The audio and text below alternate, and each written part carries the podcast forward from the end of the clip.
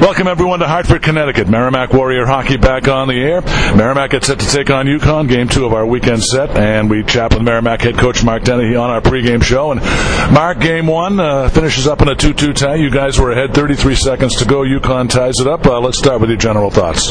Yeah, you know what? Um, I thought we had more chances than a, than a 2-2 hockey game. I thought um, just after watching the film, uh, you know, it very easily could have been 5-1 us. I thought we had the better of the chances.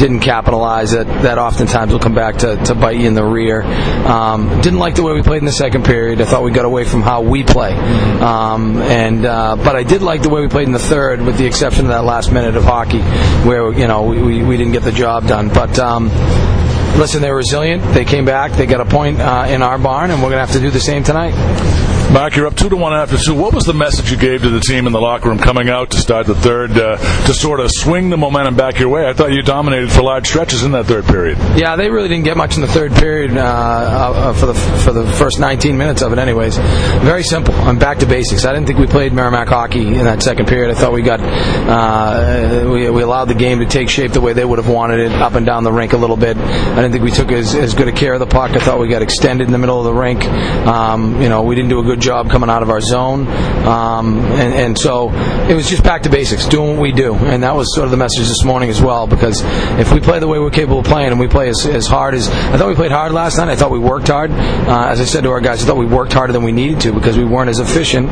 in the second period because we didn't play our game. So that's really what the message was going into the third, and again what the message is today. And there was a lot of evidence of good hard work in that third period, Mark. But the UConn gets the late goal. Uh, walk us through that play and how it happened that the Huskies uh, did tie the game. Well, it's kind of a broken play. Um, you know, we've got the guys we want on the ice. We've got a couple centers and uh, uh, Alfred Larsson and, and, Mike Babcock and Tyler Irvine's a good defensive forward for us. Really gets on pucks. Um, you know, you got to win the draw. You, you, can't lose the draw cleanly. And I think the draw went back and they ended up getting a shot. Um, at the end of the day, we had two guys go to one guy and and uh, ended up giving up a shot from the middle of the rink, which is unacceptable. You know, you, you can't. Someone's got to be fronting that puck in the middle, and we can't be running to the walls, especially when you're down a guy. But yeah. uh, you know, that's what happens. Um, you know, it can get a little scrambly.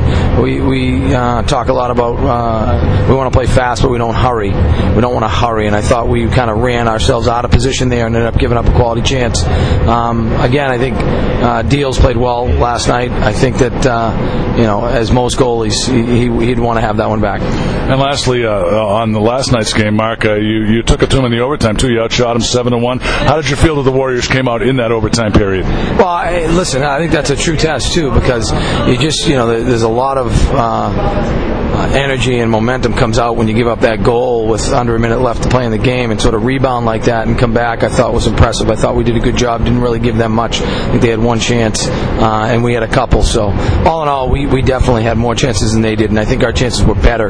We've got to capitalize on those, which we've been doing over the last couple games, and uh, we got to play our hockey for 60 minutes. What do you look for in terms of adjustments today, Mark? Is it more of just cleaning up that neutral zone play? Yeah, I think we need to break out better in general. So uh, it's all connected. So the neutral zone play leads to uh, your breakout. Uh, they're going to come a little harder. Um, you know, they, they came harder last night in the, in the second and the third, uh, and they're in their home barn. They're in their territory. Um, so we're going to have to definitely match their push um, and, and make this our barn tonight and, and play as if we're the home team. Because uh, when we're aggressive uh, and, and we play with, we put pressure on the puck and, and we work for puck possession uh, we're a good team, and that's how we need to play. Mark, lastly, uh, college hockey lost an iconic figure this past week. Jeff Sauer passed away. I know you've had a chance to have some experiences with him. Uh, maybe you could talk a little bit about your experiences with him and the impact he leaves on college hockey. Well, I think there's no better credit for a coach or, or compliment for a coach uh, than, than his players returning uh, to, to honor him and, uh, and what they have to say about him and their experience with him and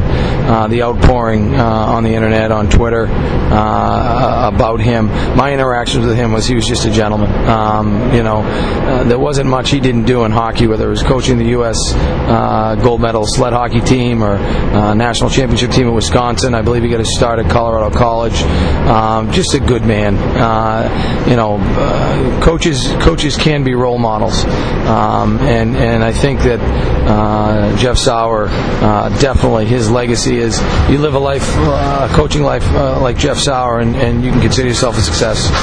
Mark, as always, want to thank you for your time. Best of luck today. We'll see you out at BC Friday night. Thanks, John. Looking forward to it. All right, that's Mark Dennehy. He's the head coach of the Merrimack Warriors. Mike and I are back with more on the pregame. You're listening to Merrimack Hockey from Hartford, Connecticut on WMCK.